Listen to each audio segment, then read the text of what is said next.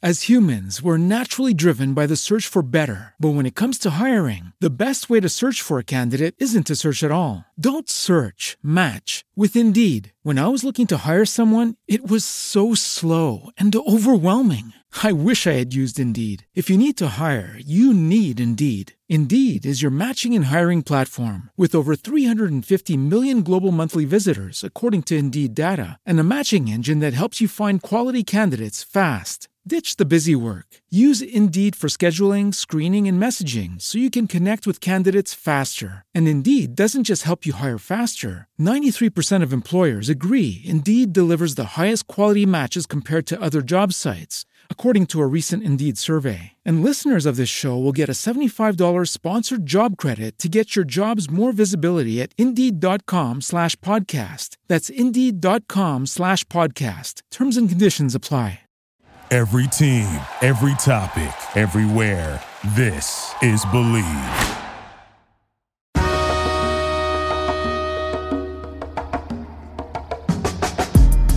You're listening to MAV Sports Take. Whether it's breaking news or sports business, this is your home for unmuzzled and unconventional sports talk. With Assistant General Manager, Director of Player Personnel, and three time world champion on his resume, David Turner has a thing or two to teach you about pro football. At his side is Ryan Roberts, former college football player, football coach, and NFL Draft Bible's Director of Scouting. Together, they're here to take you on a deep dive into what goes on in the world of sports. Ryan and David, take it away.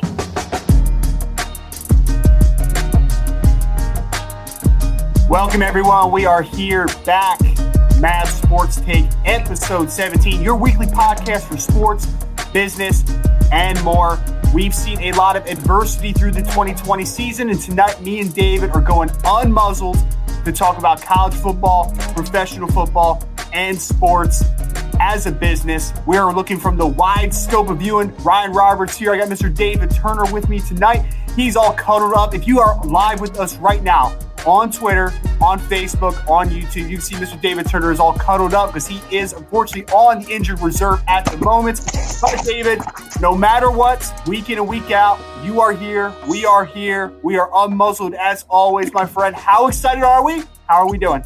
We're pumped up. You know, again, it's great to be back on another MAV Sports Take here.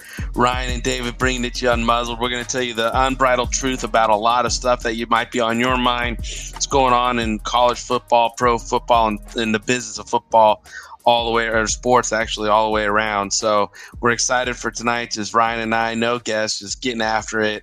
Just a terrible twosome that we got. We are gonna let you all know how it is. I am on the couch tonight you know, legs up, propped, trying to keep the pain away.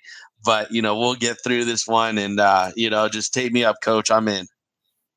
David's a, David's a warrior on the gridiron, off the off the gridiron, in on the, the couch, on the couch, wherever it is. David Turner is ready to go. As you can see, we appreciate everybody for tuning in with us again. If you are live with us, we go live every Tuesday night, eight thirty Eastern time. The podcast will be released on your favorite podcast platform at 12 o'clock Eastern Time on Wednesdays. Thank you all. And as always, if you are with us for the first time, we take live questions all night, baby. So pump them in to the chat, and we will be for uh, we'll be sure to cover it at some point. We also have our little mailbag section at the end where we'll get to some live questions. So anytime, any points, throw it into the chat. We would love to discuss with you folks. So usually the format of this show goes we'll have an interview. We don't have an interview tonight. We'll maybe do some pickups. We're not doing that tonight either. You know what we're doing? We're getting down to the nitty gritty of the sports world, of the NFL and college football worlds specifically. Before we do, have you ever wondered how the salary cap works and how some teams are better at playing the salary cap than others? Come join us at Friday Night Scout School this Friday to learn how to manage and operate under the cap as you can't pay all uh, as you can't pay everyone. So join us at Friday night to learn about the salary cap. Whether you're a player, agent, or coach, you should tune in to educate yourself how teams look at the cap. That is Friday night scout school this Friday, nine o'clock Eastern time. David, I don't want to I don't want to let the cat out of the bag too much on the seminar, what they're going to get ultimately out of that. but just from a scouting perspective, how important is it for you to be a front, in the front office of an NFL, CFL, Arena League team to understand the salary cap and how to potentially manipulate it for a team? Well, it's a key strategy. I mean, in, in any league that has a cap and you're operating on the cap, because you can't pay everyone, you know, so you have to know how to percentage it. You have to know what what other teams are using uh, as markers in the cap. So when you're up and you're negotiating against a certain team, against uh, you know even a, a, free agency, if you don't know how to use the salary cap properly, you'll possibly overpay you'll get suckered into believing someone's going to pay too much when you don't know their salary cap, you know, situation. All sorts of little things that come into play, and there's a lot of little tricks of the trade here. So for Friday night, we're going to go into a, uh, a, few little models, a few little things, talk about some a few specific teams um, in general to see why they're so good at it and why and why they are successful in the salary cap model, whereas other teams constantly seem to fail and they wind up with a lot of dead cap money space where they're paying these players a bunch of money but they're not getting production out of them. Awesome. And again, Friday night, 9 o'clock Eastern Time. Make sure to sign up today at NFLDraftBible.com. We're getting into some college football news. We're getting into some NFL news it's almost like a recap show to a degree because we're talking about the hot issues in college football that have played the season, played the season, the NFL season. There's a lot of issues that people have been working through during the COVID pandemic and everything that is brought with it difficulties. But we want to talk about a few of those things, and we need to. We're going to put our our um, our our fortune teller uh, hats on, I guess. We're going to get our crystal balls out. We're going to try to predict maybe a f- little bit of the future here. What is the next step for a lot of these inconsistencies and difficulties. So, first and foremost, we're going to college football. We're going to talk about the cancellation of games that we've seen week in and week out, and conferences are restructuring now. I just talked about today on Locked On Irish that due to some con- um, to to some scheduling conflicts, net, two weeks from now, Notre Dame was scheduled to have a makeup game against Wake Forest. Some of those games are completely canceled. So Notre Dame has already clinched the ACC championship game without even playing in two weeks against Wake Forest. We see week in week week in and week out the Big Ten having to cancel games, the SEC having to cancel some games, ACC, all these conferences are canceling games. The Big Ten and Pac-12 were very reluctant to even play football. So is the MAC. The FCS and Division two levels, they're like, no, we're pushing everything to the spring there is a whole lot of uh, scheduling that's been happening and it's been quick. We saw BYU. They're like, oh, BYU play Cal this weekend, right? Like such a quick turnaround and all these scheduling issues. David, let's take it off from this perspective. I didn't even mention the All Star game format getting completely shook, right? With the East West Shrine game getting canceled and NFLPA Bowl going full virtual. Is the College Gridiron Showcase the number two college All Star game this year after the Senior Bowl? Like it might be. Who knows? But we're looking at all these. My question is, how do you think that college football is handled? Uh, everything going on, the scheduling issues, amongst all the insanity. What do you think that? Uh, do you think they've done a good job? Is basically what I'm asking here. You know, I think the college football is is is a shit show, and it's absolutely uh, you know complete debauchery of what it could have been if there was a uh, NC2A governing board that would have taken control and said, listen, this is what we're going to do. Everybody's going to get on, on the same page in this situation. But by allowing each individual conference to kind of set their own rules and do their own thing, it's created a complete mess. And now you have teams like, was it Ohio State might not play enough games to be bowl eligible or whatever to be in the college playoff system. Now they would have to redo the whole system formatting to make sure that you know Ohio State gets in because they're one of the premier teams, and you know they got to have them in, or ratings are going to go down, and you know, and it just becomes again. It, it wasn't. It was mismanaged from the very beginning, and we see the ripple effects of that mismanagement continue through even now the later stages of some of these seasons. By not thinking things all the way through, not only like how to handle bowl season, not only how to handle playoffs and things like that, but not only like let's let's take it a, a layer further, peel back it even further by granting every single senior an extra or every single person in college football an extra year of eligibility. That ripple effect is going to be three to four years down the line on recruiting. And it's going to affect the next three to four recruiting cycles because all these kids have an ability to stay in school longer, finish out a degree, and you and their scholarships are still valid. So now usually, you know, most players get four, you know, four years to go. They can take a redshirt year, that's five. If they get injured, they get a six year. Well, now they have an automatic six year. So you have players that can actually stay in school longer. And yes, you're going to still see juniors come out that you know want to come out that have the talent to come out.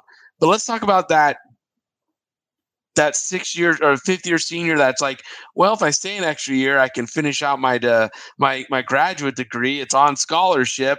I know I'm not going to go to the pros and play, so why not stick it out and and you know get this degree for free and finish getting grad you know getting it done.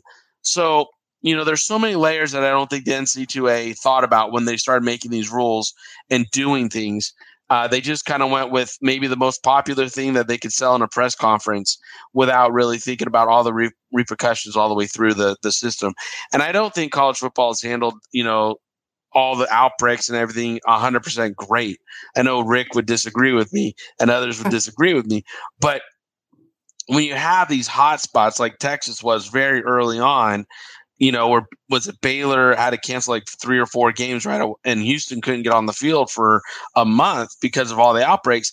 It's like how do you then just say, okay, we're going to start it up and and get it going? I mean, the the health and the welfare of these young men. I mean, we really got to stop fooling ourselves. Is not what they're thinking about. It's about the profitability of a sport on the field, and they mask it under a collegiate format so they don't have to pay the players.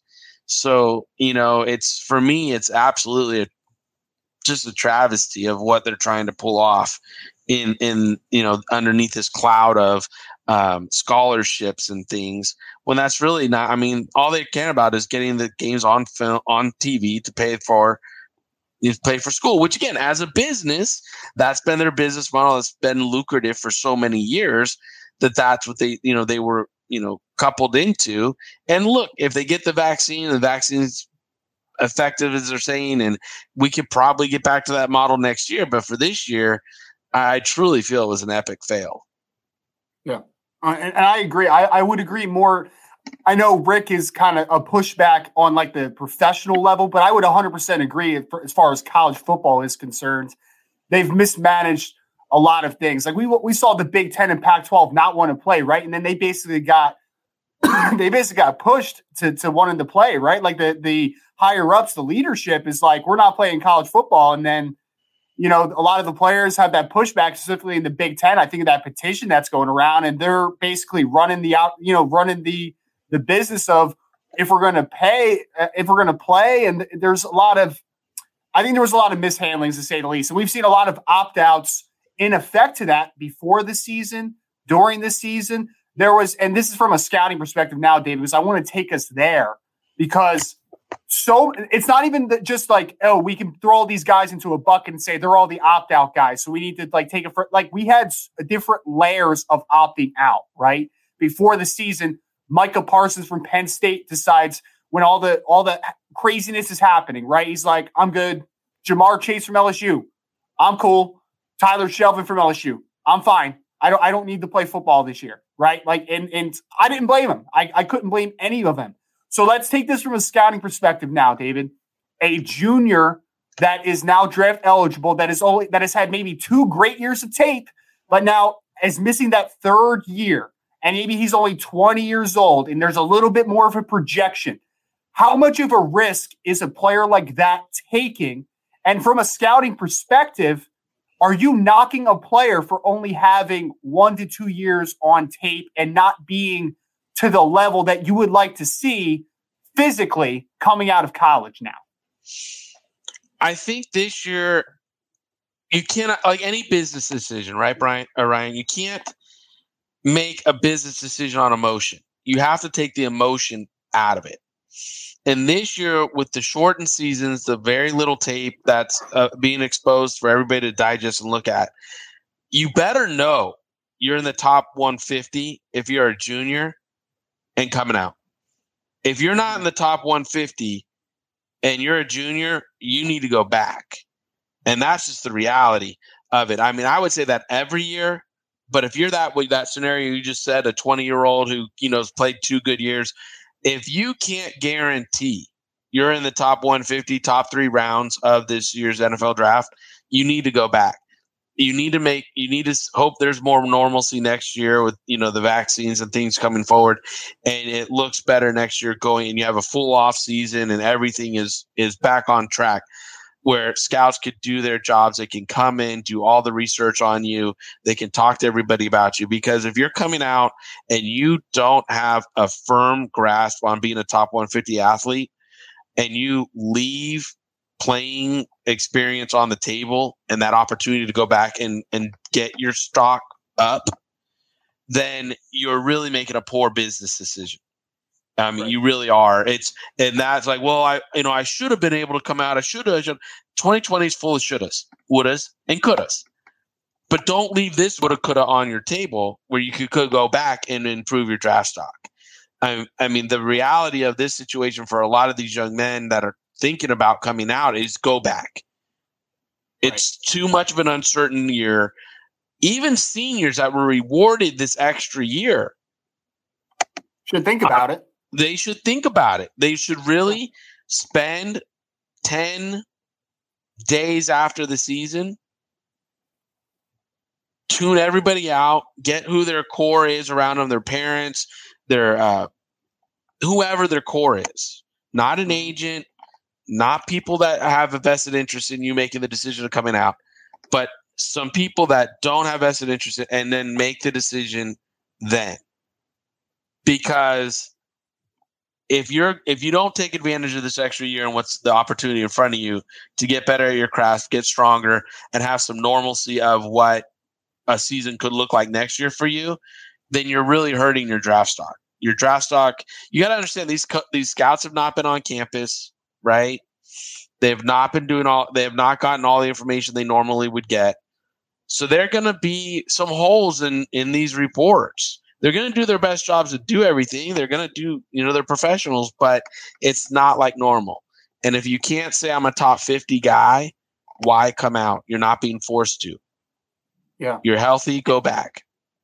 And David, to that point, right? So I'm talking specifically from a scouting perspective.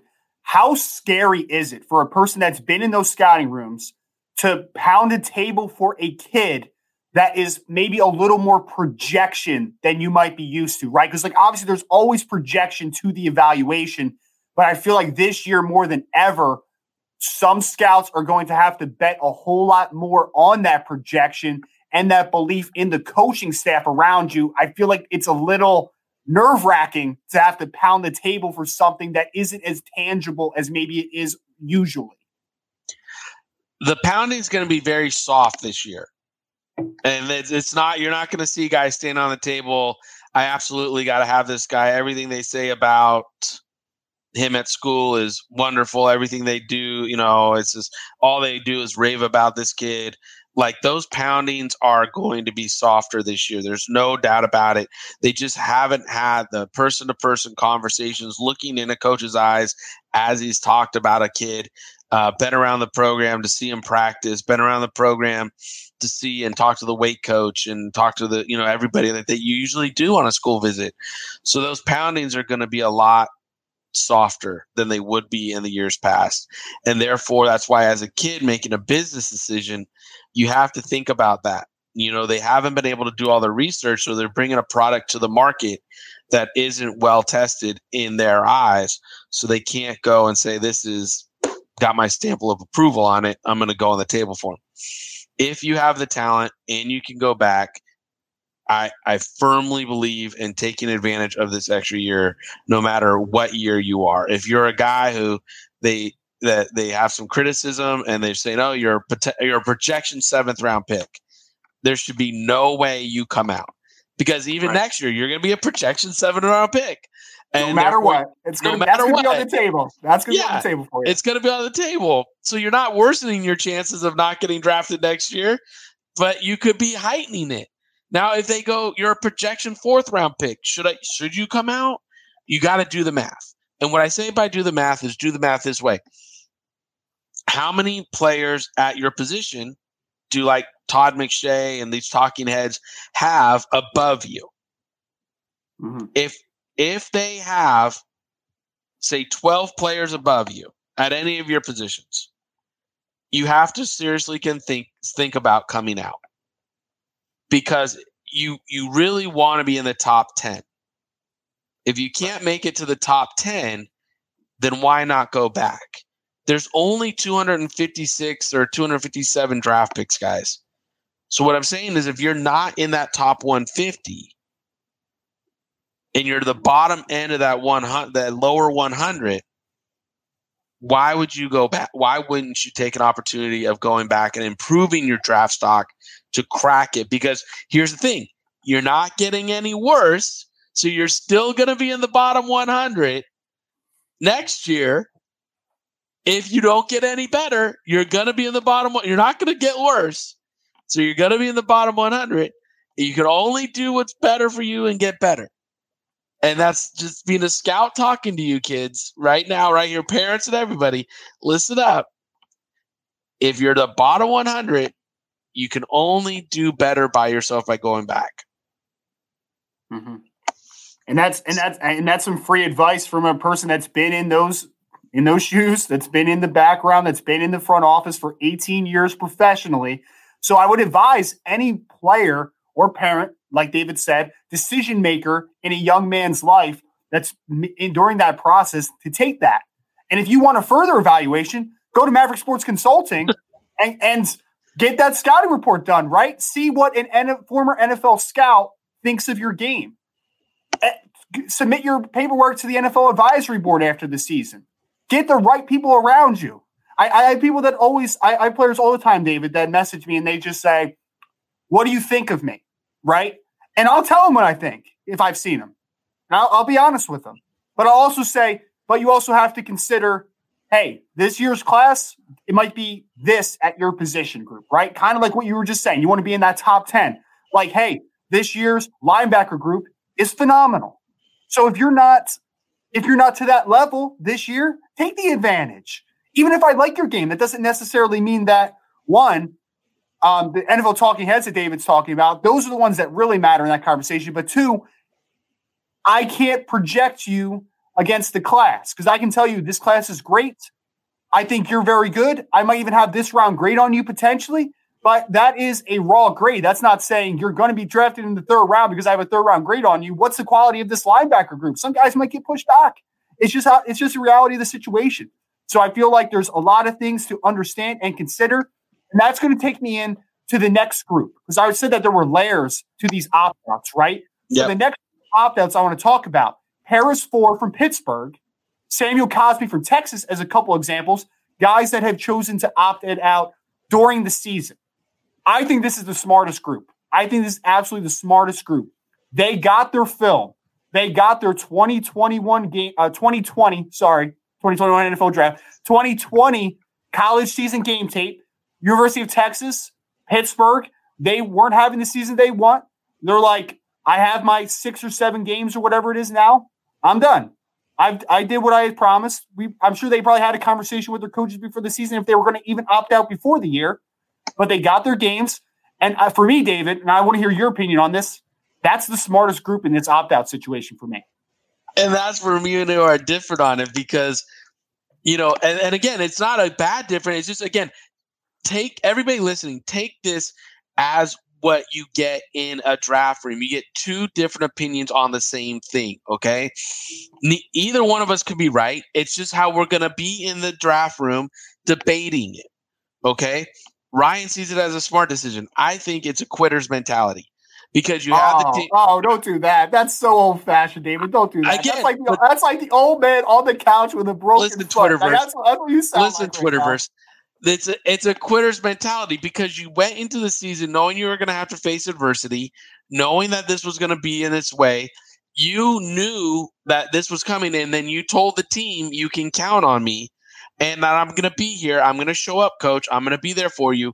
And then once you got what you needed, you quit and you went home. Now, it's not to me, it's not the same as not playing in a bowl game because for me, in a bowl game, you've you've done everything through the course of your career, and you're protecting your event your advantage in your investment for yourself in the bowl game. I is there going to be bowl games this year, though? Is there going to be? But hold on, games? hold on. But but I'm saying, I, am listening. I'm, listening. I'm saying mentality wise, mentality wise, I see those like when Christian McCaffrey sat out.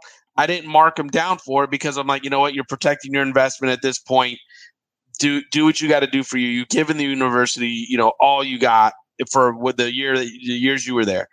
But in this situation where you're quitting mid-season, you're st- you you knew this season was going to be adversity. You knew this season wasn't going to be good. I mean, there was nothing preseason that said this was going to be an awesome year for anybody involved. And you still decided to show up and say, "Coach, you can count on me." Now you quit halfway through the season because it's not going your way.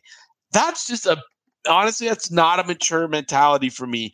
And as a as an evaluator, as a decision maker that I've been, if I had a kid that played all year and I had a kid that quit halfway through the year and they were neck and neck in grades, you know, the kid that played the whole year out would be my guy. The other kid, I would let him go somewhere else and be somebody else's headache. Wow. Wow. That was not the response I was thinking about, man. Because, like, you are so if you haven't seen the morning show on NFL Draft Bible, Dr. David is always, you got to look out for yourself it's it's a scary world, the COVID running rampant, right? And you're I can't pass judgment on these kids because one, that's just on the surface saying like they quit just for their selfishness, right? But like, is there something behind the scenes? Because like Jaycee Horn from South Carolina, right? He's had a string of COVID cases that has ran through his through his family recently. So that was part of the deal. And then his head coach got fired. I feel like it's just there's a lot more under the surface maybe than we're seeing for some guys. That's all I'm saying. Every story is individual. Every story is individual, Ryan. You're right. And every story would have to be taken and researched why their decision was it is. But I'm saying on the surface, just looking on the surface and a surface view from it, for me, is like these are guys that got what they needed, selfishly got what they needed, and then bounced out. And that's not the mentality because in any NFL season there's going to be adversity. I mean, look how many teams like right now the NFC West or NFC East. I mean, the Giants are leading with four wins. How easy could their players have cashed it in when they only had one win? Now, you know, Joe and the the team over there, the coaching staff over there, has got them to win three in a row, and they're leading the NFC East. Like it or don't like it, one of those teams is going to the playoffs, and right now the G men are on the roll, and it could wind up being them by the end of the year. And hey, let's just be honest, they could go there with six wins and be 10 losses and be the division winner and go to the playoffs. Okay. It's a likelihood. If you look at all the NFC East, you know, schedules coming up, I'm not surprised if if it's a five or six game win team that takes that whole division and goes to the playoffs. And then you got teams like the Bears that went five and or what five and one, and now they're like, you know, five and six or five and six, yeah, yeah, like and they're probably going to end up getting fired. You know, so it's it's just it's just what it is, and that's why I'm saying like the adversity hits. You got to know your locker room is behind you, and on the surface, the kids that are taking this opportunity to opt out mid-season are show are showing on the surface, you know, a selfish character. Okay, it's fair enough. It's fair enough. Multiple perspectives, like David said, it's an individual by individual base. I want to touch base on the last subgroup of this conversation, right? Sure. So, a lot of small school kids, their season got pushed to the spring. Yes. We talked about the Division two kids, the FCS kids, football championship subdivision kids. So they had a decision right? So if they play in the spring with the January 18th deadline still intact, they had, if they're going to play in the spring, you're not in the 2021 NFL draft, which is a little unfair, in my opinion. I, I, I know understand why they're sticking to it because that's a really tough turnaround. We've talked about that a bunch. That transition from playing and then only a couple months later you're playing in the NFL and a training camp potentially. Like I get why they are staying packed to that January 18th deadline. So now there's some kids who have opted out of the spring season in order to prepare for the season. And these are smaller school players. Okay. So yeah. I'm talking about guys like Chris Garrett from Concordia, who I know John talked about a little bit on the on the morning show one time. He had 36 and a half sacks in three years at Concordia and 15 t- forced fumbles. Talented football player. Absolutely. Um, uh, but he's an undersized Division two kid. And then a guy like Jaquan Hardy, who I like is a Tiffin running back who averaged eight yards a carry last year, over 1,500 yards, really tough, physical, low center of gravity runner. But now these kids are those two specifically are Division two kids. We had Spencer Brown that was on a couple weeks ago, the Northern Iowa kid who opted out of the season, but he, you know, had a third round grade from Blesto going into the year. He's going to the Senior Bowl, so his decisions a little differently than from those guys. But David, we already talked about it a little bit about taking that opportunity. These Division two kids, like, are they going to get an All Star invite? Are they going to go to the combine? I feel like I feel like that's a very nearsighted decision and probably a decision, like you said, probably don't have the absolutely right people around them to give them the best perspective on whether they should return or not. You know, and here's and again, this is last year. I think in our our draft analysis after the draft, our post draft analysis, we saw only six FCS kids get drafted, and I believe the year before there was sixteen or something like that. And that it, it was in the teens. It was something yeah, like that. It was in the teens. It was there. So, you know, you saw a major drop off, and it's not a place where the NFL is showing that they're shopping for a great deal. So I think any of those smaller school kids really should, should have taken the opportunity to go back to school, play, and and not opt out because it's too big of a stretch that you're going to get drafted you know in a normal year to say you're one of the top 16 FCS or Division two school kids that are going to get, and then in last year when we saw, and here, and, and you know, here's a factor. I don't know if the Hula Bowl is playing. I don't. I don't know. I haven't seen an update from the. I Hula think. Bowl. I think they are playing. Okay, I haven't seen an update, so we'll see what goes on there. The Gridiron Classic is going, from what I understand. Yep. And the Senior Bowl is going. Yep. So let's just say there's two. We'll say Hawaii says no, you're not playing. Local local people out there like no, you're not playing.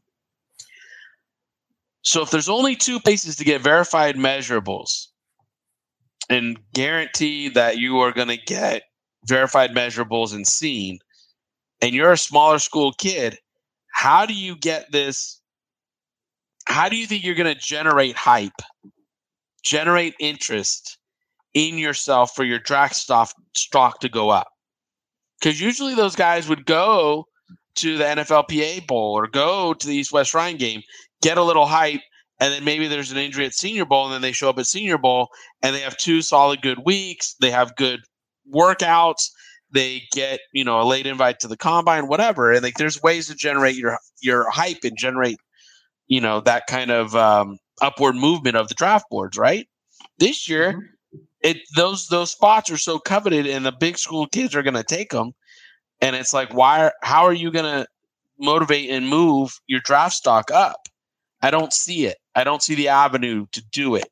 Back when I was scouting, obviously you've heard me tell the story of Nathan Shepherd out of you know Fort Hays State, and he was a guy that went to the Senior Bowl. He had a great two, yeah, he dominated, had great two days before he broke his hand at practice, but he still stuck around at the Senior Bowl. He still did interviews. He still stayed, you know, there so scouts could get to know him and talk to him.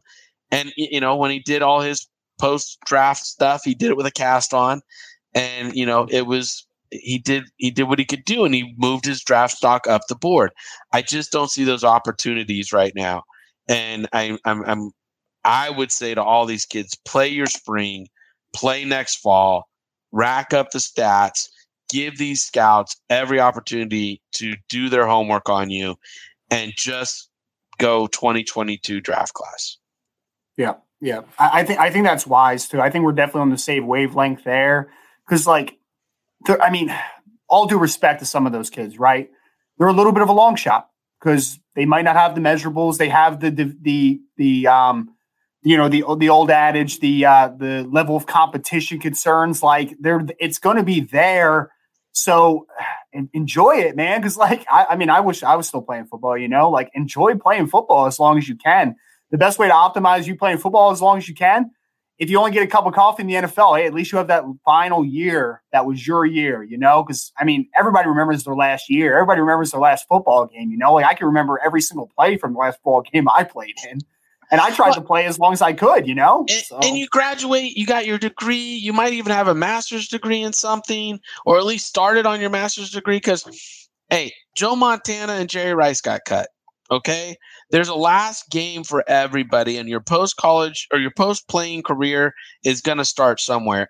And the more the more you prepare for it while you're in college, the better you're set up for success once you get done, whatever it is. When it's your last Pro Bowl appearance or you know what, your last college game, having your education and all the pieces of paper you can collect while you're there. And if they're paying for it because you're on scholarship, good God, do it. Be a smart business decision person right now and recognize setting yourself up for success isn't just for success in the NFL, it's setting yourself up for success after you're done playing and making sure you can make maximize your opportunities when you're done playing and having all these degrees and things set up right now where they will pay for it is a smart business decision for you in the long run. Absolutely, absolutely. So we have a couple other topics we want to talk briefly on for college football. We wanted to spend a whole lot of time with the opt-out situation because we're coming from a scouting perspective a little bit there. So we definitely wanted to take a lot of time there. Couple teams that have really been struggling this year, dealing with a lot of opt-outs, a lot of unfortunate situations. We're talking about Penn State, who just got their first victory now one in five. They beat Michigan. Anytime you beat Michigan, you're good in my book. So I'm a fan of Penn State right now. But so, Ryan has a bumper sticker that says my favorite team is uh, Notre Dame and anybody playing Michigan. Hey, hey, where's where's the where's the patch? There it is. There's the ND. If you're live with us right now, you see the ND, baby. I wear it loud and proud on this show, locked on Irish every day. Come t- come tune into your favorite podcast provider. It's a great show, promise. It's a wonderful show. But yes, State, I'm not biased. I'm just the host, but it was a wonderful show. it, it, was it was a slight plug there. It was a very easy plug Go, too. Okay? It's a great show. That. It's a great show. Me and Joe D. DeLeon, we do a great job. If I if I do say so myself, Joe does a great job. I'm along for the ride. So, locked on Irish, talking about you can understand my distaste, disdain. I don't know the word. Disdain. You have disdain, disdain, for Michigan. Yes, my, I have disdain for the University of Michigan. So they lost to Penn State. Penn State got up on the victory before the year, Penn State suffered the opt out of Micah Parsons. We already touched on a little bit. Who's they also fantastic. Who is fantastic. The best defensive player in the draft, in my opinion. No, this guy could be Pat Willis, Ray Ray Lewis. I mean, this kid's fantastic. He could do anything, man. He came in as a five star defensive end recruit. So that tells you the type of athlete and the roles that he could potentially play. People keep wanting to label him, David. Is he a 3 4 outside linebacker? Is he a middle linebacker? Is he a set? Like, dude, he is a dynamic second level defender. If you want to slap a label on him, fine. He's a Sam backer that can play some under fronts like that. Put him on ball at times. I don't care, dude. But now I know is I can do so many things with a Micah Parsons. Sorry, little little tangent there. So they lost Micah Parsons before the season, and then Journey Brown, of course, unfortunately, you know, yeah. suffer. Uh, they they found the heart uh, the heart condition that he had while testing for everything going on. So unfortunately, he had to retire from football. So your best offensive, well, second best offensive player, Pat Freiermuth might have something to say about that, but probably your most dynamic offensive player, Journey Brown, not in the season, and then your absolute best football player on both sides of the ball and the face of your defense, Micah Parsons before the season. So obviously, Penn State's a little behind the eight ball and they came out and they look terrible. They've had some injuries at running back outside of Journey Brown. It has not been a good day for Penn State, except for Michigan. So, hey, mm-hmm. there's that. LSU is the other one. We expected this one. At least I expected this one, right? They lost 20 of 22 starters or something like that. Like, I understand it's LSU. They recruit, they, they're going to be fine eventually. But like that's a whole lot of turnover in one season, man. Like that is insane. I've never heard of that before. Like, 20, yeah. I, I knew as soon as Odell Beckham started dabbing him up with, you know, hundreds uh, after the national championship game, there was something that was going to happen there anyway. Some, uh, some some opt outs had to happen there. Some some early declarations had to happen. So early declarations, yeah. Like early declaration, yes, yeah. They just took the money early and they were out of here. It's all good. So those are the two teams that are really struggling. LSU, man, bad. They look bad. They have they have a couple nice players like they always will. Jacoby Stevens, safety slash linebacker, a little bit of a hybrid player. They got the Terrace Marshall Jr., who actually just opted out as well. The wide receiver had has had a big time season for LSU. but a couple teams that have really been been um, suffering huge losses. And I think that they're just a couple examples here of how COVID has affected some people in the short term. I'm sure they'll be fine in the long term, but just a couple quick examples there for you of the aftermath of what has been the pandemic and cancellation of football games, opt outs. Like it's just been an entire mess. One thing that I want to touch on bowl games, right? What's the best tradition in football, in college football? The bowl game season, baby. Like, I'm, that's just, I, I mean, I remember that that commercial that used to play, right? It had like the Christmas music in the background and it oh, yeah. Highlighting the bowl season. Like, that was the best time of the year. David, are there going to be bowl games this year? Do you have an answer to that? I, don't. I, I, I mean, you like this is part of the crystal ball start of the show, right? Like this is where right. we're rubbing the crystal ball forecasting, and like we like we touched on a little bit earlier with the Ohio State not even knowing if they'll be eligible because they don't know if they played enough games and and uh, you know that whole scenario, and then you know how do the Pac-12 have eligible play uh, bowl game teams with them starting late and now they're canceling a lot of games and and as you said they're trying to schedule games uh, on the fly week in and week out just to maybe meet these criterias that you know would make them bowl eligible and stuff. It's such a patch patchwell quilt is that what they're called? Or whatever it's Patch, just like patchwork? Patchwork yeah patchwork maybe? quilt let's like call it, it shit show. Shit show. That shit works. show. It's a yeah it's a shit show. It's a mess. It's an absolutely absolute mess of trying to figure it out. I mean my best guess is that you might have like four or five bowl games and that like that's just, i mean it might be six and that's gonna be it. Um and at the end of the day with covid spiking look at what just happened in santa clara county the local government said we are canceling any kind of contact sports in our county, which forced the Niners to leave and Stanford to leave to go play their games. They are out of it. I mean, the Niners are coming down here to Arizona. They're going to play their next two games. I think it's in Glendale. Uh, the schedule permits them to be in Glendale pay- playing. And then Stanford, I don't, I don't remember, I can't recall where they're going, but they're getting out of, they got to get out of California too to play their games. So, you know, how do, how does the Rose Bowl be played? How's the granddaddy of them all get played if the local government isn't allowing other things to happen and stuff? So, you know, right now we're seeing with these record numbers of COVID going up, and if they continue to spike after the Christmas season and, and get even worse, Will we see bowl games? I think it's going to be very hard to pull off bowl games. Um, and if the if you do see bowl games, I think you're going to see a bubble scenario where the teams come down to whatever market they are almost 10 days in advance, bubble it up, and then play the game so there's no jeopardy of that game getting canceled. Uh, like we're seeing with the Pittsburgh Steelers and Ravens.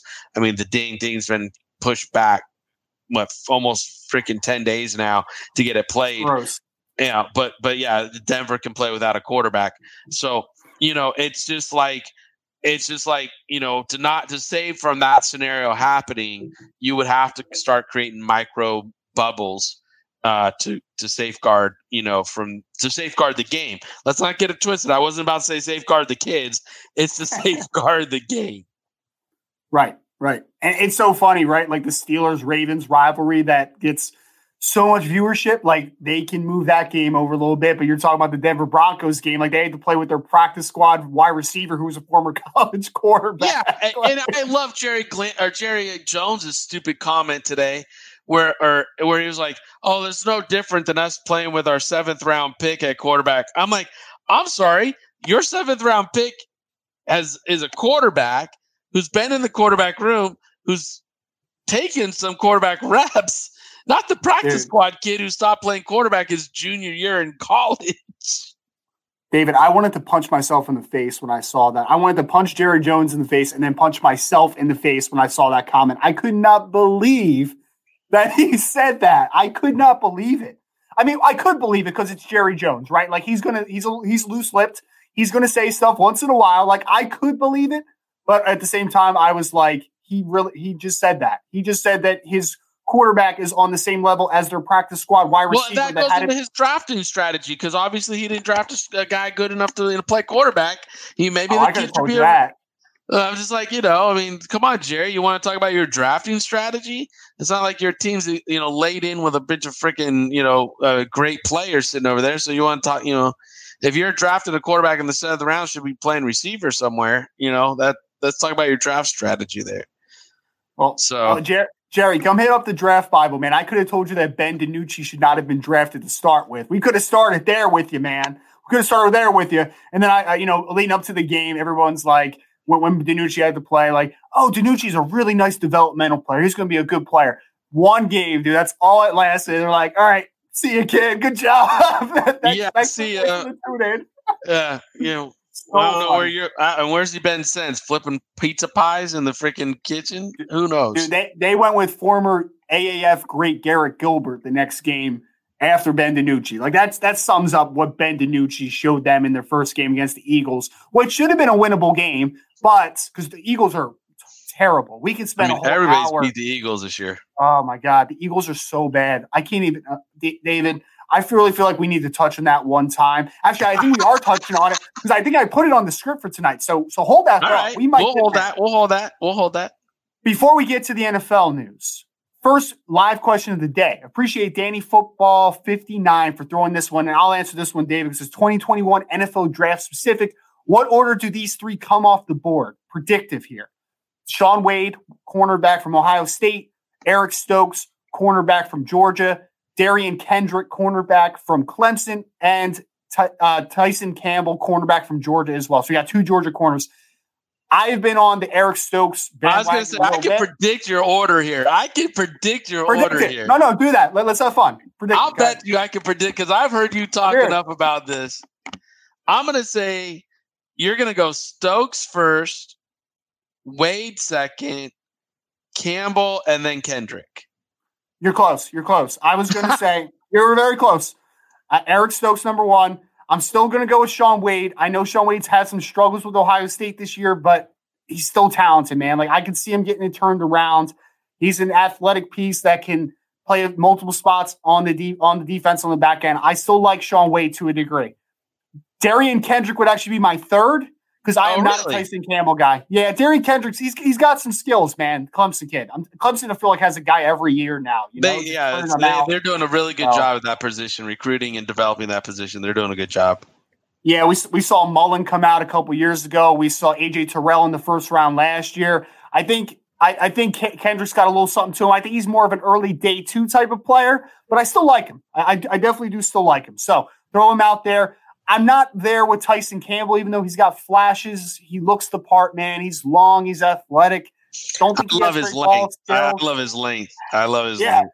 That dude's a legit six one and a half, dude. Like he's and he's got long arms. Like he's got length for days. Just just not there yet. He's a guy that coming back a year, I think is going to do a lot for him. Be a fourth year player and really take that next step. I think that he can do it. So um, that would be my order for that one. Uh, Danny, appreciate you throwing in the chat. Anybody else that's listening? We have a few guys still in the chat.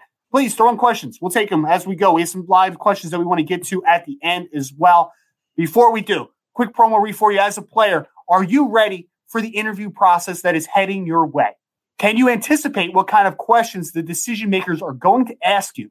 At Maverick Sports Consulting, we are here to help you prepare you for your upcoming job interview and make sure you're ready to take full advantage of these opportunities in front of you. You don't want to go into the process without coaching, as there are critical interviews to land on uh, opportunities we've been dreaming of your entire life. Visit mavericksportsconsulting.com to sign up for your coaching sessions with Mr. David Turner and the Maverick Sports Crew. And again, on that one, really quick, guys, seriously, this year's interview process, you don't want to make a misstep. You don't want to have miscommunication in your story. Talk, telling your story in a, in a very firm and strong and concise way in, and communicating to these decision makers will really be the difference this year when going into negotiation or going into the draft process and everything. Uh, we're all we're here is to help you guys at Maverick Sports Consulting. So between getting your film graded to have an unbiased opinion on where you will fall inside the draft, um, on draft boards, it's it's all for your benefit to know and make a smart business decision. And then once you've made the decision to enter into the draft, handle these business opportunities and these interviews the right way. Know how to follow up with them. Know how to communicate with them. Know how to use um, the proper language and stuff with them. These are the keys that will help you rise up the draft board in comparison to your other competition that isn't doing these steps. Absolutely, absolutely. Make sure to take advantage of that at mavericksportsconsulting.com. Danny throws it up there. Appreciate it. Keep grinding, y'all. You, you too, Danny. Appreciate you, brother. Thank you for the, the comment. If you want to throw anything else in more at the um, during the show, please throw in any questions. We are here to please. We're going to move over to, to professional football now before we take on some questions from our mailbag section. We had another general man, general, general manager general, I don't, that's not a word, general manager out of a job this week, David. We saw Mr. Dave Caldwell now out of the Jacksonville Jaguars general manager position. Um, Trent Baalke is taking over for him for the remainder of the season at, on an interim basis. Question here, though Doug Marrone, he survived. How does Doug how does Doug Marrone survive this, David? Can you explain this to me? Uh, this guy's got. I mean, he must have pictures on the on the freaking owner somewhere. You know, doing something really, really. I mean, I don't know how. I mean, Doug. If, you look at the stats, Doug's got. I, I, mean, I think even over Patricia, he had worse stats on win losses um, in his coaching career. So this is a guy. I don't know how he keeps surviving at all. I have no idea. Uh, why he didn't get let go, unless they felt there was nobody on the staff they could turn this team over to that was qualified to run the team, which also tells you about his staff. If he's if he doesn't have anybody on the team to turn it over to, um, it's just unbelievable. I, I can't believe that Doug Marrone has a job today. Uh, and I still can't believe Adam Gase has a job. I mean, that's like the biggest dumb dumbfounding. We're getting there. Two, We're getting there. These, I know, but these two having jobs today are like so mind blowing to me. You want to talk about punching me in the face? Like, how do these two men coaching, you know, professional football have jobs? And think about it as a competitive strategy too. If you're the owner of these teams, how do you not make the move to now start the hunt early when other, obviously, the Falcons, the Houston Texans, the Detroit Lions are already on to, hey, we got job openings, send your resume portion of this, right? Hey, we got job openings, send your resumes in, start start collecting the, you know, the candidates and everything. Let Marrone go, let Gase go, let's go Jets, let's go Jags, let's get on the proper way of going forth into the offseason because you guys are going to be in the top five draft picks, if not in the top two. Yep. Yep. And we're going to get to Gase in a second. I think one thing that's going to be talked about, though, a little bit, and this is from a coaching perspective and a general manager perspective, David. So we can take it from either lens. Doug Marrone's going to be out at some point for Jacksonville this year. I would I would be very shocked if he was not. My question is, how attractive is the Jacksonville Jaguars job? Because right now they're sitting with the second overall selection.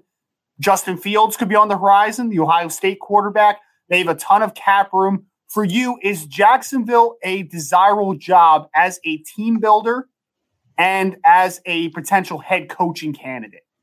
You know, I heard, I think it was Rick this morning and the boys talking about this on the morning show. And I disagreed with them because I think Jacksonville is a very attractive landing spot for several reasons.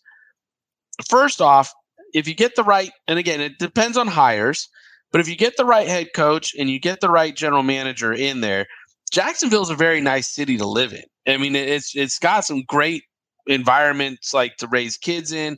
It's good. It's good. It's in it's in, it's in Florida, so there's no state income tax. I mean, there's mm-hmm. there, there's some stuff that's very desirable.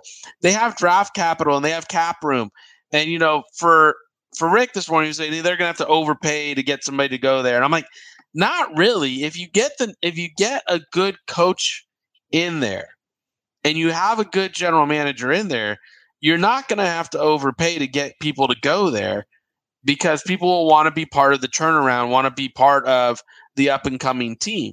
They have some young players there. It's not a bare cover, it's not a it's not a deep covered, you know, but they have some players there to go be part of a nice young up and coming team. Like there's some there's some pieces there. So I think if you get the right general manager in there, he'll be attractive to the right coaching candidates, which then will be attractive to the right players to want to go there. It's all how you build the puzzle, and by setting the cornerstones correctly, if you're the owner, it that's the key to all of it. Yeah, and, and so I completely agree, and I'm more on it being a great destination if I was a general manager because I think that they have draft capital that they can use. They're in a solid landing spot to get a franchise quarterback potentially with the second overall pick. They have some cap room to throw around. Like even if you have to overpay a couple guys to come, like you still have that. You have that availability to do that if you so choose. Head coaching, I think they're. I think I think it's not a great roster. I think they have some pieces defensively. Josh Allen, K'Lavon Chaisson young guys. They have to see what they have with Myles Jack, CJ Henderson. Like there's some guys there, but there's a lot of holes offensively until you have a quarterback that's the ultimate hole right they have a nice running back in james robinson uh, the right tackle Jawaan Taylor was a guy that I liked a lot coming out of Florida a couple years ago. Like there's some pieces, but I think whoever that head coach is, he better be sure that he has some stability there where he has time to turn it around. Because I don't think this is a quick fix in Jacksonville. I think it's a very it's interesting not, yeah. one. Yeah. I think it's very interesting yes. as a general manager. Like I could I could get a vision there, right? Like it's buying a new house and you could see it, right? Like you could see it in your vision. But it's not going to happen overnight. Like there's a lot of things that need to happen for it to get to that vision. But I think that there is a vision that can happen with Jacksonville. So as a team builder, I would be really excited about it personally. Oh, I agree with you 100% because there's there's like again, when you're a gen, when you're a guy like me and you, Ryan, but for me, being 45 years old and been doing this 18 years, I've always said I wanted to go to a team that is, was a winning team to learn how to do it. But ultimately, I want to take over a bad team. Like I want to take over a bad team and, and see what you can do with it. Yeah, and, what you do. And the best part of taking over this bad team is they got cap space and draft capital when you're walking in the door. There is no franchise quarterback that you got to work around and worry about cutting or, you know, you know, you can go in there and you got carte blanche. You can cut anybody. Nobody is tied to that team. The owner doesn't have his heart set on keeping a certain player or not. You go in, you can bring the wrecking ball, knock out all the walls you want, take it down to the studs and rebuild it and really put your stick on the team and also know if you can do it and put your put your creativity to the test and your your skill set to the test. So for me, I mean, I see it as a very attractive, and there's no income tax in Florida. So, you know, it, it, but you have to, again, part of being a general manager is being a, you know, being able to manage the expectations of people, being able to manage the conversations, right? So if you're interviewing with the owner, you have to be very honest with them and be like, listen, two years from now, we're going to be better. Three years from now, we're going to be way better but it's that fourth year is what I'm going to anticipate us being fantastic. You know, it give because it's going to take this draft cycle is going to be a little interesting with COVID and everything. So we're going to do our best. We're going to make it happen. We're going to make the changes. No excuses. We're gonna we're gonna find players, but it's really the second draft cycle, second year of free agency. You're going to see the in, the real impact going into that third year, and then ultimately in that fourth season when we've had a chance to everybody mature around this coaching staff, mature around, you know, what we're trying to put together and get this culture turned around, that's when you'll see the end of the day, you'll see it. And as long as the owner is patient enough, which he should be, because he was super patient with Caldwell, you know, he was he's been all old, so patient with Marrone. I mean, you would think this owner has the patience to have handle that kind of conversation and know that this is what what it is and this is how you he's going to handle it and what's going to go you know? Oh absolutely absolutely. I, I, think that the ownership there has definitely shown that they are patient which i think is another good good sign for them moving forward there. So i, I think jacksonville is a really nice um, destination potentially. I want to talk i want to make a claim here david. You ready for this? Mm-hmm. i'm gonna i'm gonna throw a random one out here a little bit. So i'm right outside of philly as you know Okay. Everybody in their mother right now is blaming Carson Wentz for the Eagles' debacle, which is the season. And I will say this, David. You know, I was a Carson Wentz supporter for a large portion of his career. He wasn't like my quarterback one the year he came out or anything, but I thought that he had a lot of tools to work with. Carson Wentz is a problem. Okay. He is absolutely a problem. But I'm going to say this, and I hope that all, all the Eagles fans will listen to me.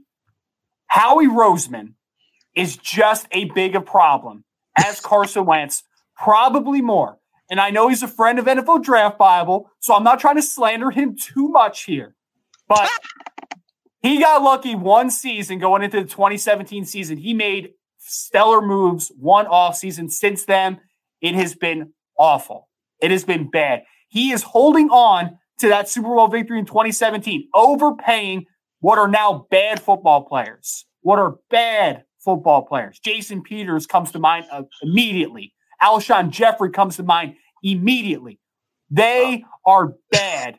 He deserves his he deserves his day of reckoning here. Okay, I'm not calling for his job, but there needs to be some heat on Howie Roseman right now. And Doug Pederson is also a guy that is not completely free of this. Week to week basis, I see some bad decision making, going for too early, chasing points at the end.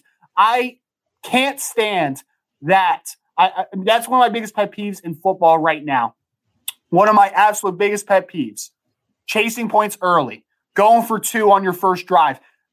Ah, often, often, you miss the two point conversion early on. If you're one of those coaches, it comes back to hurt, haunt you in the end, especially in an NFL that has such high parity that teams like the best teams in the league are obviously better than the worst teams in the league, but like it's not the parity that we once saw where like this these dynasties were every left and right the parity is much higher than it has ever been in the NFL. So I cannot stand coaches that chase points. Every week I see some terrible decision making. He seems lost right now. All I'm saying here, David, and I know you're going to disagree with me, is Howie Roseman and Doug Pederson are just as big a problem in Philadelphia right now as is Carson Wentz. I, am not going to disagree with you as hard as you think I am, but I when I was giving you the pump the brakes signs on Jason Peters has been a good player for Philadelphia for a long, long time. Like that guy, last two three years, he's he's done, I, man. He is okay. Done. Listen, listen, young buck. Yeah, he's been holding on for a long time. But also think about this: if you're getting paid that kind of money, you would hold on to and play longer and longer, as long as somebody was. Oh, I don't, I don't blame him. I don't blame yeah. those players for staying around. I blame the decision makers. That's oh, I agree. I know. Listen, I am I am not a big fan of the construction of how eh, they've constructed that team. And I don't believe that the, the whole roster is inlaid with a ton of talent around it. I, you know, the backup situation is obviously affected by the salary cap of the frontliners. That's why we're doing the salary cap class on Friday to show people how that affects everybody Perfect around timing. it yeah, it, it, it's just like to show you guys. Listen, when you're paying your frontliners this much, there's going to be a, a, a drop off to your backliners, your second tier guys, and it's going to be a talent thing. It's just the way it is because you it you can't pay them enough to get them to where you want them to be, as high as you want them to be. So therefore, it's just going to be affected. So you know, we're going to go through that Friday night. Come join us. Just buy the class for the night if you want, or the season pass. It's up to you. But I think it would be fun for anybody who's interested in learning these kind of moves and what affects them to come learn that night. That being said, the Eagles, uh, Carson, I've never been a Carson Wentz fan. You can go back to when he came out. I was I not a Carson Wentz fan. So I'm not, you know, it's just not who I am. Is he the sole reason they suck? No, not at all. That offensive line last night was not giving them any time whatsoever. Doug Marrone doesn't look like he knows what which way is up. His play calling was sporadic, it was in and out. So, you know, the defensive coordinator dialed up a great game plan for them last night. They held the Eagles, or I'm sorry, they held the, the Seahawks, you know, what, to 23 points or whatever it was. And, yeah. and they could have probably held them to, you know, more. Uh, under more they they had a really good game, but I mean their offense was going three and out, and they were on the field a ton. So, two fourth goal or fourth and yeah fourth fourth and goal uh, stands there, right? So I mean, Bennett came up big on those two plays. It was just, yeah, good defense. I'm going to give the defense its credit there, but the offense just looked just so so awful there. And again, no, Howie shouldn't duck any of the blame. I mean, he obviously should take the, the you know the head head with steam, but I don't see Howie going anywhere. I don't see you know Doug going anywhere. I think they're going to be there, especially with all these. And here's the key: when you're doing the math, you already got three teams looking for, or three or four teams looking for general managers, three teams looking for head coaches, and we're talking about Jets and Jacksonville joining those ranks, maybe for head coaches. And we're hearing rumblings about the Bears and maybe Vic Fangio out there in Denver. I don't know if you got that on the script for tonight, but I mean, think about this. Is Elway going to survive if he fires Fangio? Is is he going to survive? How can Elway survive when that team is again? It, it's it didn't manage its quarterback situation right, so they had to play a game without a quarterback, and that's partially on the the general manager too for not having a strategy to protect the organization and make sure they had a quarterback in a separate room so no matter what, they could make it happen and making sure the quarterbacks all were wearing masks in these meetings. So this didn't happen. I mean, as a general manager, this is why I'm a big proponent of the general manager topping the org chart for organizations. You got to protect the organization. You can't just think about game to game. You got to think about long longevity of it. And to me, that was just a, a debacle by head coach and general manager not protecting the organization to make sure there was a healthy quarterback to take a rep and throw a pass in a game. You played an NFL game without a quarterback. this is in high school. like, yeah. what, what are we doing? so, I mean, and I know you're John Elway. I know you got a gold jacket, and I know all those things. But let's be honest, without Peyton Manning, John Elway has not done crap diddly shit at the at the team crap diddly shit. Yeah, he hasn't done a damn thing there. And they haven't won. I like I just liked how you phrased it. It was fun. Yeah, crap diddly shit. It rolls right off the tongue, doesn't it? So and therefore you're just like, okay, this is awful. And yet we're gonna keep him in control and, and keep him making the play calls and you know picking the next head coach. And what head coach number is this for him? I can't even keep up. You know what I mean? Well, no, no, and, and that's what I was gonna say was Fangio now is the guy that everyone's talking about, like, oh, maybe he might be out in Denver. And I, I agree that it's a little ridiculous, right? Like, have we given him the the real opportunity here? And he's again, had, he's not had a quarterback. He doesn't have a quarterback. He, he still doesn't have a quarterback. He still doesn't have a quarterback to to, to yep. develop or to play with. And yep. then his offensive line is Swiss cheese. You know, he's got a couple pieces on defense, but again, he's not coaching with a full array of people that he can, he's going through this year. Von Miller got hurt what week one, and and he, and he was out. So it's not even like his defense has got all the teeth that it would have. But yet we're gonna we're not gonna talk about Elway's job. We're gonna talk about the coach. You and, know, and it's it's it's. I mean, I could argue, and this this is a direct reflection on Elway. I could argue that if all their quarterbacks had played during this game, this past game, they still don't have a quarterback. so it's it's bad. And you're right. You know, he obviously, hey, he signed Peyton Manning. Wow. Very revolutionary to sign a future Hall of Fame quarterback. Like, that's awesome. That was a great signing, obviously, and it brought him a Super Bowl. But what has Elway really done as a general manager to get this long of a leash? I understand. And this is the biggest point, right? David is like, he's a legend there, right? Like he is Mr. Bronco.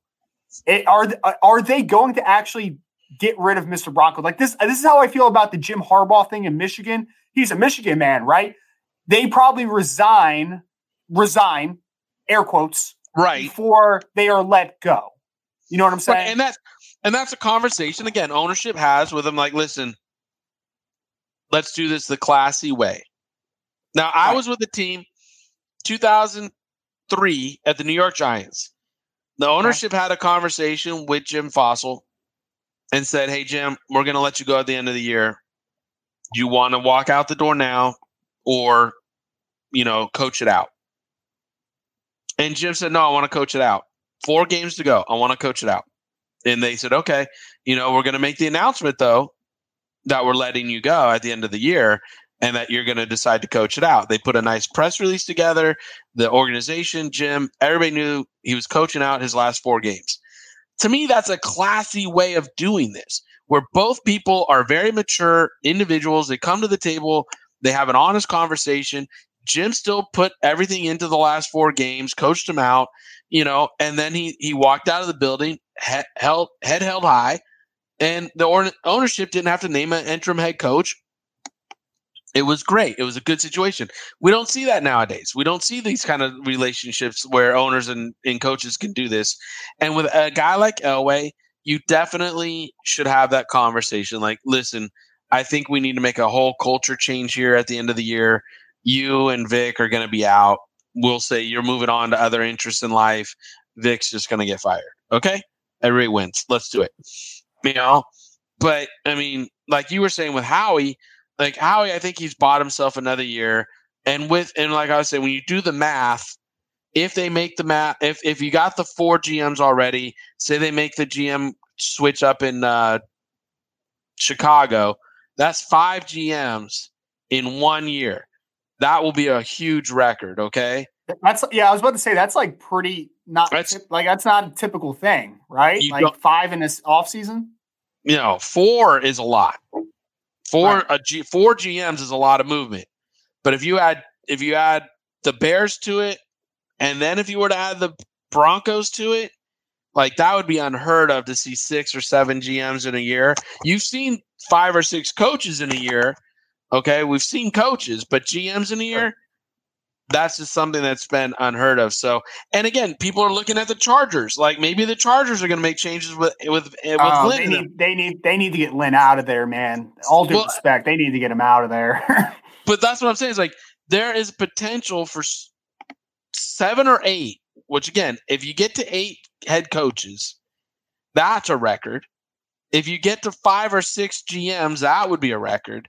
Eight so, eight head coaches is is twenty five percent of the league, right? Like that's one out of four coaches out of a job in one season. That's insanity. That's what I mean. Last year we didn't see any movement really, right? And now this year we're seeing that we could see record movement in front offices, and you know, for guys like you and I, that's that's good. But but the people that are sitting in jobs right now, that's not so good. So right. it's you know it's terrible to talk about it but again we're in a we're in a situation right now where people are underperforming in their jobs so bad so bad that these, these changes are are just lingering and lo- looming i mean you got places like carolina that talk about marty gm moving yeah. on and matt bringing in his own guy to to be there so that could be a GM switch out. I mean, there's and look at what's happening in, in Washington. Washington's, I, I mean, they're going to bring in a guy and give him a personnel title or a GM title over there. So again, you're going to see record movement this year in in the league on personnel sides of the ball and stuff. And and you know, I know we kind of got off a tangent. We talked about we were talking about the Eagles, but it just mm-hmm. led into this into this tangent where I think people need to be aware that this is it's going to be a fast moving January. And if you don't do the math to know where your guy's lining up and how it's lining up, or maybe why a guy is keeping his job is because there's so many openings that owner didn't want to get into a bidding war for a guy or something this year, where if they wait one more year, it might not be a good season next year. But if they wait one more year, then they can you know they might be one of two jobs open or one of three jobs open which will give them a situation to get a better price on a guy because uh, you know now supply is not out there and demand is is sitting there. So and and again these are business decisions. Fans don't like business decisions. They like emotional decisions. But like we've said this whole show you got to start thinking of how to make your business decision and why they make the business decision. Is this year too many players might be out there trying to find gms which will drive the cost up on it. Yeah, absolutely. So again, mass exodus potentially on a lot of head coaches. Matt Nagy isn't a guy that David talked about. Anthony Lynn, is he going to be out of a job soon here? Mike McCarthy, is he going to be one and done in Dallas? Like, there's a lot of questions there, I think, too. Mm-hmm. GM jobs opening up. We're going to see a quarterback exodus, too, right? Very soon because Drew Brees is out. There's a lot of lot of quarterback positions. Like Chicago's going to have to figure something out here soon. The Jets look like they're moving on from Sam Darnold. There's going to be a lot of questions at the most important spots in, in building a team. Right, talking about from a decision maker, general manager, head mm-hmm. coach, and then also the the most important position in all of sports, not just in football, the quarterback position. So I think there's going to be a lot of new faces in some very important positions. My question here, David, and we're going to move on to the, the quick questions after this because we're running a little bit over time, like we always do. Always do. It's, yeah. It's a, it's a thing. So who cares? Um, so let's, I want to uh, talk about the Jets for a second. Because we talked about Adam Gase being out. I like Joe Douglas. So I want to put this mm-hmm. out on the record because we put this out on this record before, right? When he was with the Eagles, I like Joe Douglas. And then he went with the Jets, and I thought his first drafts, like Mekhi Becton's probably going to be an all pro this year. Um, the wide receiver they took, Denzel Mims out of Baylor, is really coming on. They have some good pieces in that draft this past year in Joe Douglas's first year. It, it seems, though, that he is a little too tightly attached to the hip to Adam Gase, who might be coming out this year. So my question is, and it seems I feel like I see this more now than I ever have, and you can correct me if I'm wrong, but it seems like head coaches and GMs out at the same time. I feel like it was never quite this conjoined. One, is Joe Douglas going to cost himself the job here because he's attaching himself too closely to Adam Gase? And is this an abnormality that I'm seeing that both these positions are out in the same offseason, or am I just a little nearsighted on that? No, here here's the problem organizations are running into by giving the coaches their ability to name their own personnel guy, their own general manager. They're devaluing the general manager position, which is again, I came in under Ernie Accorsi, right? And Ernie Accorsi and, and Rick Spielman is where I learned this model. If you have the right general manager, their focus is the organization at all times. So often you hire the general manager, then the coach where a lot of this has gone astray is everybody thinks everybody could be Bill Belichick. Nobody is Bill Belichick. Bill Belichick is a one individual who handles and can do this kind of job. Okay. That's all being said. Why they're out at the same time is because often the coach brought in the general manager. So now, now the next coaching candidate wants to bring in their general manager. So they're treating them like an assistant coach kind of position where they they're not, trans, you know, they're not being focus on let's get the right general manager. Once we have the right general manager, then we'll let them name the head coach. And often, what you like to do is put the general manager through the screws of a very deep interview process and know you got the right guy there and give him a five year contract and then a coach a three year contract. But now, with people like, you know, uh, Shanahan and the guy in uh, Carolina getting six and seven year deals as coaches. Matt Rhule. Matt yep. Rhule, thank you. Uh, six and seven year deals. Now, if you go hire a general manager at a seven year deal and you got a head coach at a seven year deal, and after three or four years you don't like what you've got, that's a lot of money on the back end you're paying out that to let them go. Now, I know the NFL is a billion dollar business and they make a lot of money, but think about that as a decision making. When you see these coaches getting seven year deals, or like Gruden, I think Gruden would have got a 10 year deal at $10 million a year or something like that. So it's like you got so much money invested in this coach. Now you got to let him have his own personnel person because you've been, you've over invested in the coaching. But uh, and then good coaching candidates know that there there are opportunities out there to get a six year deal.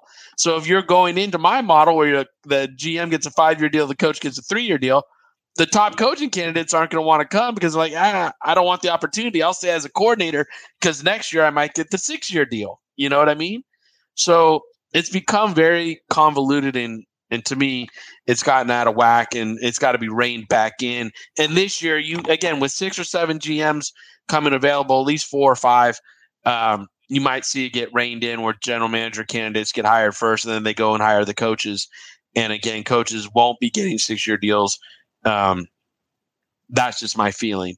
Um, and like you were saying, though, Ryan, is like, why are they out at the same time? It's because the coaches with their salaries have commanded so much power now over the football operations department um, that they're tied together and the new coach doesn't want to work with the guy um, that's already in there. Yeah, absolutely. Absolutely. There's a lot of layers to that conversation as well, which is why we're now an hour and 17 minutes into the conversation tonight. We appreciate everybody that's still with us tonight. We want to go through a few of our mailbag questions real quick. Want to try to finish this up maybe in like five minutes. See what happens. You know, we'll whatever. see what happens. Yeah. David, first question we have from draft guy Jimmy on Twitter. He asked, specialist, to draft or not to draft? To draft obviously. You you know you want to draft a good kicker you want to draft a good punter. Um, if you lock like if you lock up the core special teamers kickers punters long snappers and you can have them for four to five years guaranteed like you got solid ones or like when i was in oakland i was spoiled. I mean we had them locked up with condo as a long snapper. Um, jano and, and shane lechler and we didn't have to worry about those positions so, I mean, it makes that whole third of the team better just by having those key three players. Now, you don't want to overdraft them, in my mind. You know, I don't have first round grades on kickers. I don't think punters are third round choices. Um, but again, if you find a guy and you value him and you and you can get that value where you want it and everything, it's it's it is a good thing to invest in. It really is because it it's I don't want to say they're like left tackles or not, but they're very important to that that whole third of the game. So, so you don't agree with the uh, Raiders taking Janikowski in the first round out of Florida State? Then is that what you're saying to me, David? That was a hard one for me to value. You know, that was a hard one. But again, he was a good one, so you know he definitely he earned he earned his money and everything. So you know, but again, I would have probably. I mean, a guy like Jano you could possibly take him in the late part of the second round and, and say the value was there. But taking him in the late part of the first round, uh, I just don't know. Probably the strongest leg I've ever seen, to be fair. So oh, I'll, yeah. I'll, give I'll, I'll, give him some credit there. And Raiders just love taking first round specialists. You know, Ray Guy was a first round pick also was, back yeah. in the day. So it's just the Raiders thing, I guess. Whatever. Fine. That's cool. Um, here's a good question we actually had a couple people that asked about the Sam Darnold situation. This was going to the Pay Dirt Profile podcast. Thank you so much for submitting the question. Uh, I'm only going to take a little part of it just because we're running out of time here. Sam Darnold. Let's talk about because it seems like he's out in New York because hey, it looks like Trevor Lawrence era is about to begin in New York for the Jets. Sam Darnold, what's the best situation for him to fall into? What's the best team outlook if he could choose a franchise to play for that could most um, maximize, maximize, maximize, maximize his ability? For me, I think the Colts, man, I love that fit. Him with Frank Reich, like I love it. I think that that makes so much sense. I really do. I was a Darnold guy, though. I'm going to be very honest. I was maybe a little too high on Darnold. It seems like for me, but you know, obviously, quarterback is um, it's like every position, right? Situation dictates success. In that situation, uh, landed with the Jets was not the most advantageous start to his career, but something about Nor that has it been for any quarterback ever. Right, Browns, Jets, like what, what who's winning in those situations? So, eh, for me, I think the Colts, man, like I love that fit. I just really do. I, I think it makes a lot of sense. I think that's a great fit. Like that's a stable organization, good offensive line, committed to the run game, play action passes is something Sam did really well in college. Um, you know, I think that's a uh, that'd be a dream for Sam Darnold. If that happened, I think it would be a freaking a dream for Sam Darnold. Now, other teams that would fit for Sam to me are teams that you know, think about the Niners he fits in Shanahan's scheme really well. And the, again, the Niners would be a team that he would fit really well in. Um, they're not overly committed to Jimmy G. You got to see. What, I know everybody's starting to out here on the West are starting to rumbles about uh, Matt Ryan coming out to you know San Francisco because of their history together. But Sam Darnold would fit in Shanahan's system. He would fit the scheme really well. You know, I think your choice of the the Colts is the ideal first, like number one choice for Sam. Like, yeah, let's go. But outside of that choice, if if you don't go to like a team like the Niners, right? You go to a team like Jacksonville or the Bears or somewhere else that's going to be rebuilding from the get go and from the scratch. You're going to take a lot of heat because you're the quarterback. and they're rebuilding from the ground up. It's a tear down and rebuild. So that's going to be hard. You got to have a really thick layer of skin. If he goes to the Colts, if he goes to the Niners, those are places where they're not complete rebuilds. You're a piece to their puzzle that actually they need, and it would fit and work well. And like you said, you go to Denver. Denver's a bit of a of a re as a rebuild, but they need a quarterback. You know, Bears need a quarterback. So, you know, those are teams that definitely need quarterbacks. I'll, I'll give you another one. I, maybe might have to sit on the bench for a year. Steelers. I think the Steelers would be a good. He's not a vertical passing guy. I don't like that, man. Why? He's got a. Oh man, he could he could push the ball. Hey, Big I, Ben has really changed his game this year. He's not pushing the ball downfield at all this season. I know, but I think ultimately the Steelers want to get back to Steeler ball, and I think they'll go for a stronger arm quarterback. You know, to put that year of development in. I like Sam. Sam don't get wrong. I just I think Sam, slinging Sammy Darnold. Come on, man. No, I can't. I can't support that one. You you hit it out of the park with the Colts one, but I can't support the Steeler one. I can't do that. Okay. All right. Fair enough. Fair enough. David agrees with me most of the time, and he's a smart man. Now it's it's not so much. It's fine. It's good. All right. We have um oh some questions here. Let's just get to maybe one or two more. Um, there's been a there's been a big thing on Twitter recently where a lot of people are. So, David, I, I don't know how for, uh, firmly you've been following along with this. So, Penei Sewell, the offensive tackle at Oregon, he chose to opt out before the season as well. He was another one of those guys. And I'll be very honest, David. He played last year as a true sophomore at 19 years old. He's only going to be 20 years old when he's drafted. This kid is phenomenal. I'm telling you. Probably the best offensive tackle that I've evaluated. No hyperbole intended. Excellent. 6'5 plus, 325, long arms, super athletic. He's got that Samoan strength to a man. Like there is so much to like. I saw a comparison to Anthony Munoz. I hate comparing guys to future uh, to Hall of Fame players. So I, you know, I'm going to push back on that a little bit. But like when you look at him just from a physical perspective, like it makes a lot of sense, man. Like there's a lot there. And now there's a big push that people are saying NFL might not like him as much as uh, as um, the general media or draft Twitter likes. Him, okay, so that makes sense. I'm going to put. You. that makes sense. Right.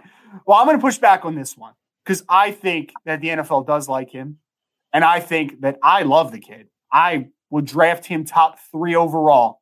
If I, you know, was in an okay standing quarterback wise, that would be the first non quarterback off the board for me over Micah Parsons, even though I love Micah Parsons. That would be my guy.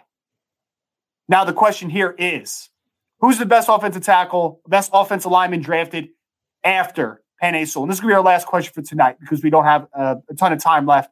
My guy would be so offensive guards, centers usually get pushed down a little bit. Centers not as much as offensive guards. They usually fall a little bit. Offensive tackles rise. So I'm going to say the second offensive tackle off the board is going to be Samuel Cosmi from Texas, who just opted out. We talked about him a little earlier in the show. He is all of six five plus, long arms, super athletic. He wears his weight so well. There is like not an ounce of fat on this guy at 300 plus pounds. He can even, he has a lot of room to grow too. He can easily hold about 315, 320 with zero problem. Really athletic. Anchor was the question. His lower body strength going into the year because he was a super athletic kid. Did he have the lower body strength to counteract some of these speed to power converters? This year, it's been so much better, man in space. This kid is incredibly fluid. I think NFL teams are going to fall in love with this type of upside because he's a true left tackle. The 2021 NFL draft offensive tackle class is heavy.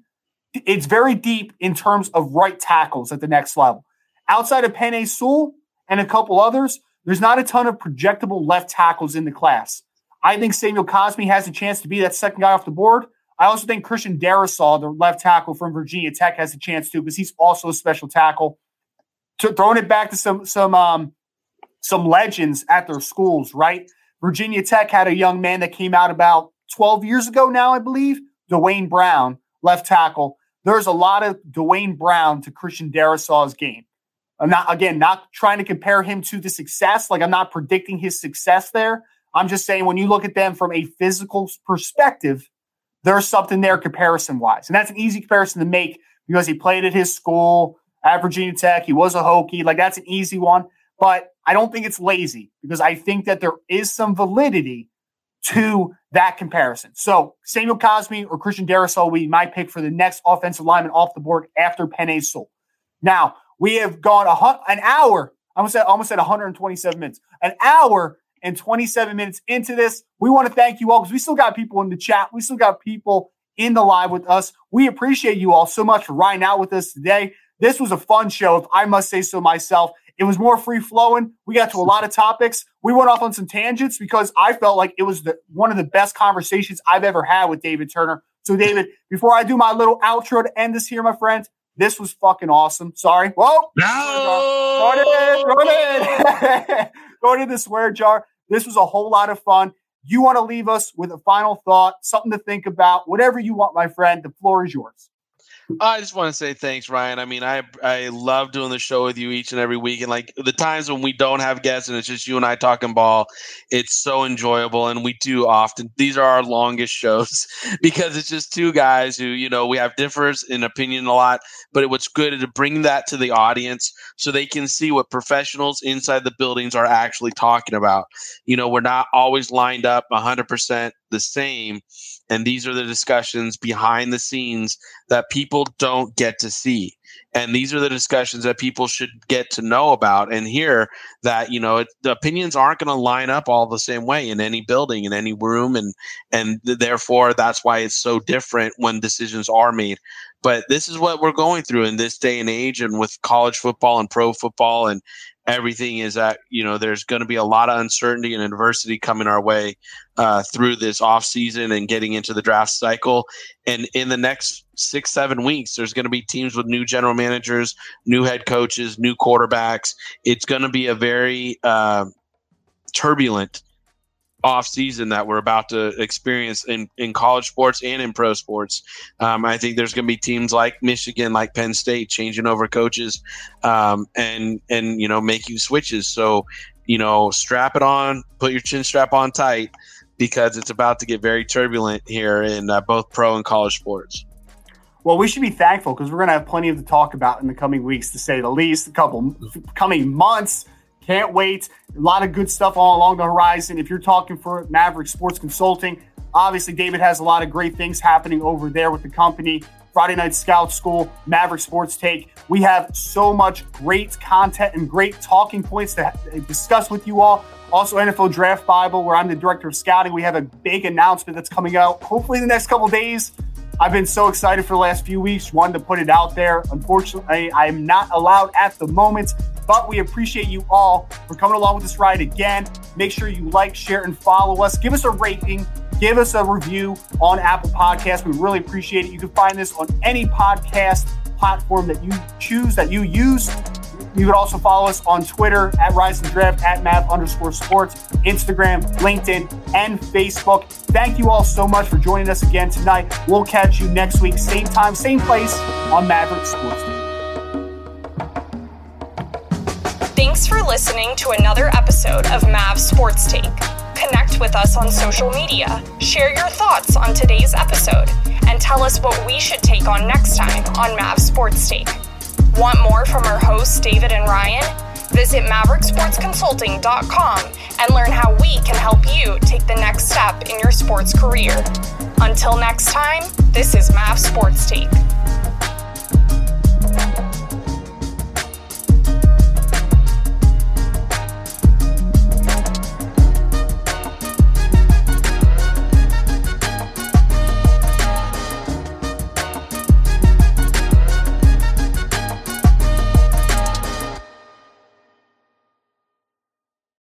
As humans, we're naturally driven by the search for better. But when it comes to hiring, the best way to search for a candidate isn't to search at all. Don't search, match with Indeed. When I was looking to hire someone, it was so slow and overwhelming.